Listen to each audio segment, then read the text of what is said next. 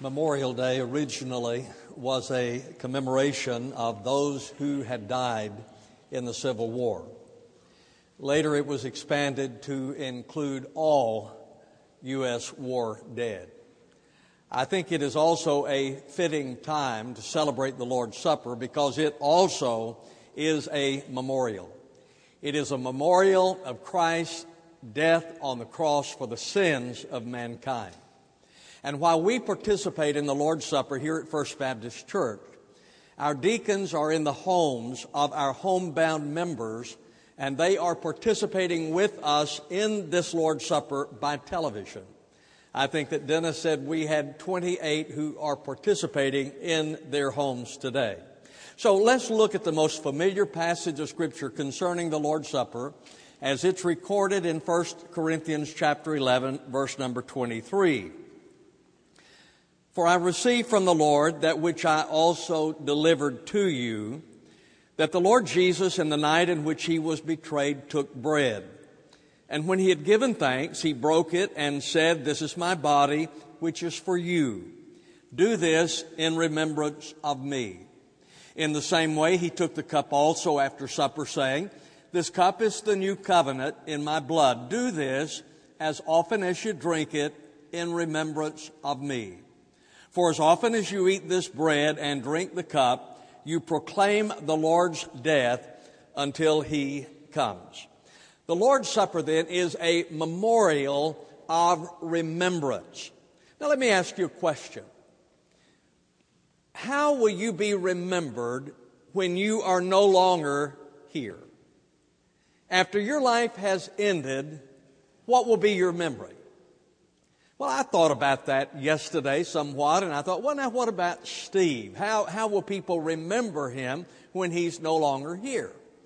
Well, Steve is going to be remembered as having all these great productions and great music and great choir and all those things, along with some other things, but he'll be remembered for those productions. And then as I was walking in, I saw Eli Wishart, and I thought to myself, now how is Eli going to be remembered? Well, he's going to be remembered for the pranks that he has played on so many of us through the years. And then I asked myself the question, well, now, how will you be remembered? When you are gone, how will people remember you? And I don't know. I thought about it and they said, well, he wasn't much of a pastor. But I think the way that it will end up is they will say, well, he wasn't as bad as I thought he was. Jesus established the Lord's Supper as his memorial. That is how we remember Jesus. Now, you are probably aware that the Lord's Supper corresponds to the Jewish Passover. In the Jewish Passover, there were two primary elements of it. First of all, there was the eating of the Passover meal. The Bible says in Deuteronomy 16:3, "7 days you shall eat with it unleavened bread." The bread of affliction, for you came out of the land of Egypt in haste, in order that you may remember all the days of your life, the day when you came out of the land of Egypt. So, in the Jewish Passover then, there was the eating of the Passover meal, which was a reminder to them of their time in Egyptian slavery. It was a bitter meal that reminded them of a bitter time. So the first element of the Jewish Passover then was the eating of the Passover meal. The second part of it was the telling the story of their redemption. The Bible says in Exodus 13, 8, and you shall tell your son on that day, saying, It is because of what the Lord did for me when I came out of Egypt. So, in the Passover, uh, meal then, there was the eating of the meal that reminded of them, them of their time in slavery. And then there was the telling of their descendants of God's deliverance of them from their bondage. The Lord's Supper corresponds to that. It is a memorial of Christ's deliverance of us from our sin. In John chapter 1 verse 29, the Bible says, the next day he, speaking of John the Baptist, saw Jesus come, coming to him and said, Behold, the Lamb of God who takes away the sin of the world. So I want you to understand, this is important, that Jesus then was the Passover lamb. He was the Passover lamb. So when we participate then in the Lord's Supper, the bread reminds us of his broken body. In verse number 24 of our text, when he had given thanks, he broke it and said, This is my body, which is for you. Do this in remembrance of me. So when the bread then is passed in a little bit, it is to remind you of the broken body of Jesus. We know that Jesus was mocked, that he was spat upon, that he was slapped, that his beard was plucked, that he was beaten, and that he was crucified. So when you take the bread, that is a reminder to you of the broken body of Jesus. The juice is a reminder of his shed blood. Now you'll notice there in verse number 25, in the same way he took the cup also after supper saying, this cup is the new covenant in my blood. Do this as often as you drink it in remembrance of me. Blood is mentioned 427 times in the Bible. It is the means of our purification.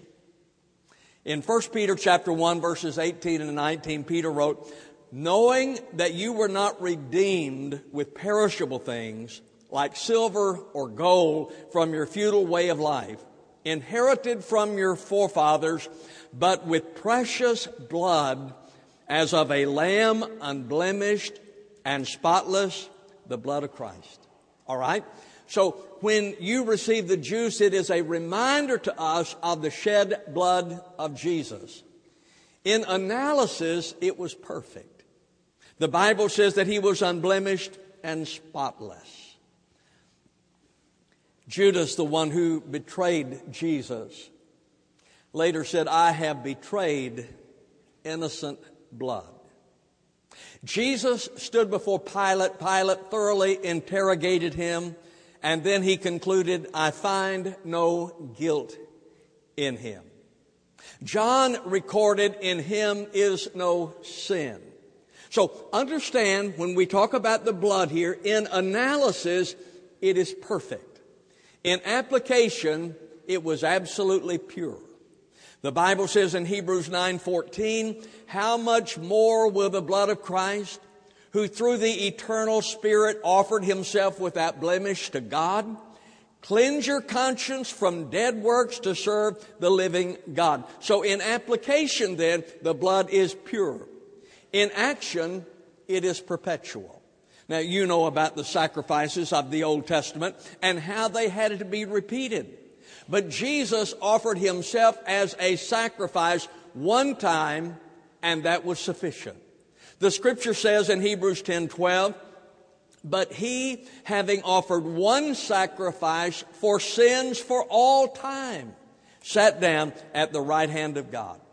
Therefore, in acquittal, it is permanent. The word acquittal means to pay off, to free, to clear, to absolve. And then it has a far reaching meaning extending from the past to the future. Now we're talking about the cleansing power of the blood of Jesus. It has the power to cleanse from the past to the future. The blood of Jesus cleanses our past sins, the sins of yesterday. When we, when we trust the Lord Jesus, His blood cleanses us from the sins of yesterday A couple of weeks ago, I read an article about a woman who worked at a bank and she was fired for shoplifting 40 years ago. Aren't you glad when you put your faith in Jesus Christ that the sins of yesterday were washed away? See, that's what Isaiah said in Isaiah chapter 44, 22. I have wiped out your transgressions like a thick cloud and your sins like a heavy mist.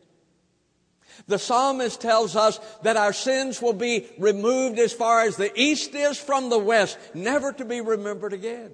So when we talk about the shed blood of Jesus and the power of the blood of Jesus, it is sufficient to cleanse us from the sins of yesterday, from the sins of today.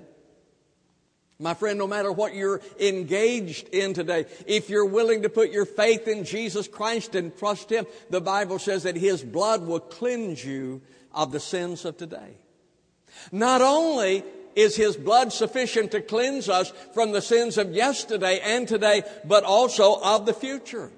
John wrote, the blood of Jesus, his son, cleanses us from all sin. So the Lord's Supper then is a memorial of remembrance. And then it is a memorial of reaffirmation. As we participate in the Lord's Supper, it is a time for us to reaffirm some things about Jesus. We reaffirm what we know about his sacrificial death, that he died as a ransom. The scripture says in Matthew 20, the Son of Man did not come to be served, but to serve and give his life a ransom for many. You know the word ransom means the price that is paid for a captive. And so the scripture says that Jesus died as a ransom. It says that he died as our advocate. John wrote, My little children, I'm writing these things to you that you may not sin. And if anyone sins, we have an advocate with the Father, Jesus Christ the righteous. What that means is that Jesus is your attorney. He is my attorney. And he's one who never loses a case. So he is our advocate. The Bible says that he is our propitiation, which means that he satisfies the holiness of God. So as we participate in the Lord's Supper, it is a time when we reaffirm our faith. It is a memorial of reconciliation. Now, then, concerning the church in Corinth, they had desecrated the memorial. How had they done that? They had desecrated the memorial that was given to them. How? Well, first of all, by division in verse number 18. For in the first place, when you come together as a church, I hear that divisions exist among you, and in part I, I, believe it. Now, you know that Jesus prayed for the unity of the church. Unity of the body is very important to the Lord. We cannot overly emphasize the importance of unity within the body. And yet in the Corinthian church, they were divided. Why? Well, they were divided the same reasons that we're divided oftentimes today over leadership there were some of them didn't like the leader. Some said, "Well, you know, I, I, my my preacher's Apollos." Somebody said, "Well, you know, I don't, I can't understand him. I sort of like the Apostle Paul. He's smarter than Apollos anyway." Somebody said, "I don't like either one of them. I like Simon Peter. Peter's a good old boy. I like him." Some said, "We don't like anybody. We'll just follow after Jesus." So they were divided over leadership. They were divided over doctrine, over especially over spiritual gifts. They were divided in their worship. If you look in verse number twenty. He says, therefore, when you meet together, it's not to eat the Lord's Supper, for in your eating, each one takes his own supper first. One is hungry and another is drunk. They were divided over economics. What had happened in the Corinthian church is that you had some members who were rich, you had some who were poor, so you had the 1% and the 99%. So you had this division within the church, but all those who were rich, they'd get over in their little corner and eat together, and all those who were poor, they'd get over here and eat. So they were divided. They were divided in their worship. They were divided doctrinally. They were divided concerning leadership. So they were divided. Now then, how do we reconcile a desecrated church? You look backward, verse number 26. For as often as you eat this bread and drink the cup, you, a cup, you proclaim the Lord's death. All right, so folks, here's what's important for us, and this is the way I think that, that unity is kept in the church we look back to the cross and we see Jesus' death for us. So we look backwards. And then we look forward. In verse number 26, he continues until he comes. So we look back to see the sacrifice that Christ paid for us, and then we look forward, remembering and reminding ourselves that Jesus is coming again. Our Lord is coming again. And then we look up and see his love and sacrifice because when we truly see the Lord Jesus, When we truly see the Lord Jesus, there is a difference that is made in our lives. And there is a difference in the way I look at you when I see Jesus. It's a memorial of renewal. As we participate in the supper, it should be a time of renewal. Now, to do that, there has to be personal examination. In verse number 28, he says, Let a man examine himself, so let him eat of the bread and drink of the cup. And he goes on from there. The word examine means to prove, to test. Vine says it means to prove with a view to approve.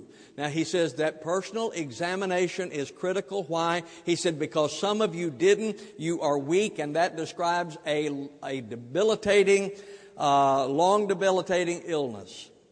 He said, uh, some of you are sick, and that literally means without health, which speaks of a chronic condition. And he said, some sleep, which means that they had died because they had not properly examined themselves. So in verse number 33, he says, So then, my brethren, when you come together to eat, wait for one another.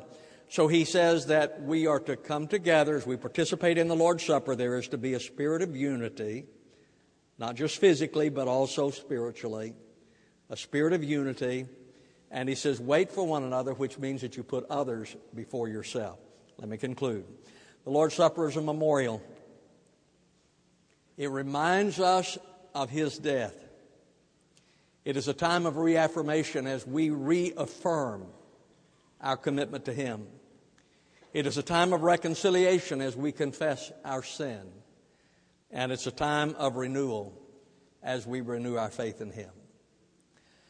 As we come to the Lord's Supper, we always extend an invitation. Because if God has spoken to your heart about something you need to do, this is the time you need to do it.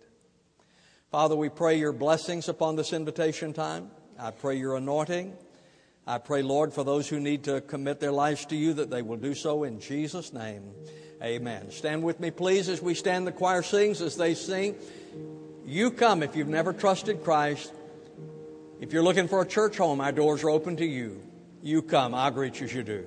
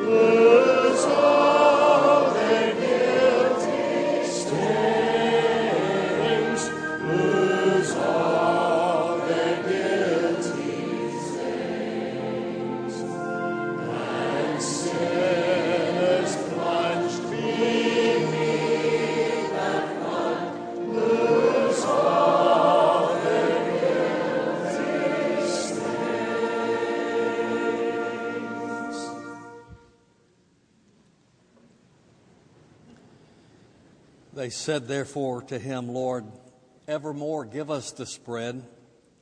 Jesus said to them, I am the bread of life. He who comes to me shall not hunger, and he who believes in me shall never thirst. I am the living bread that came down out of heaven. If anyone eats of this bread, he shall live forever. And the bread also which I shall give for the life of the world is my flesh.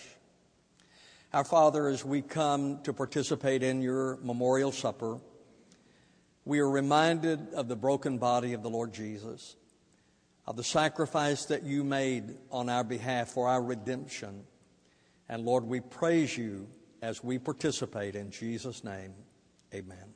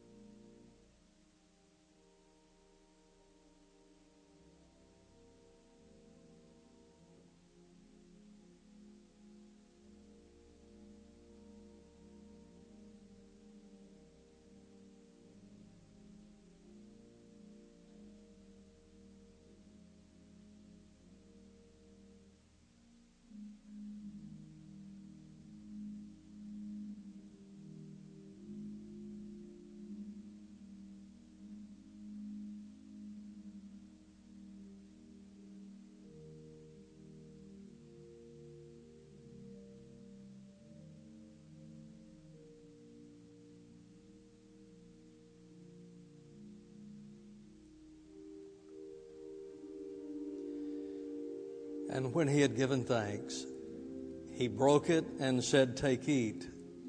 This is my body, which is broken for you.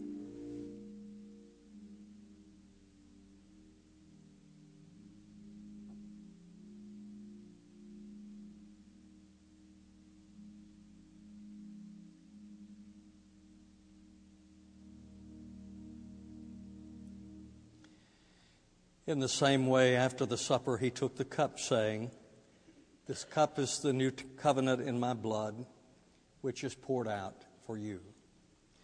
Our Father, the juice is a reminder of the shed blood of Jesus, by which we are purified, by which we are cleansed. Your word declares without the shedding of blood there is no remission. Thank you, Lord, for your sacrifice and for your cleansing blood, by which we are forgiven and cleansed. In Christ's name, amen.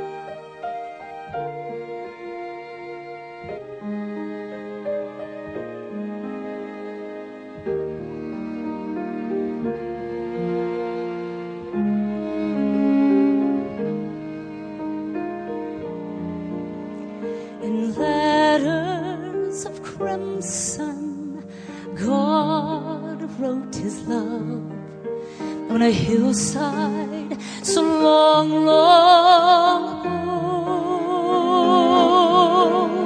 For you and for me, Jesus died, and love's greatest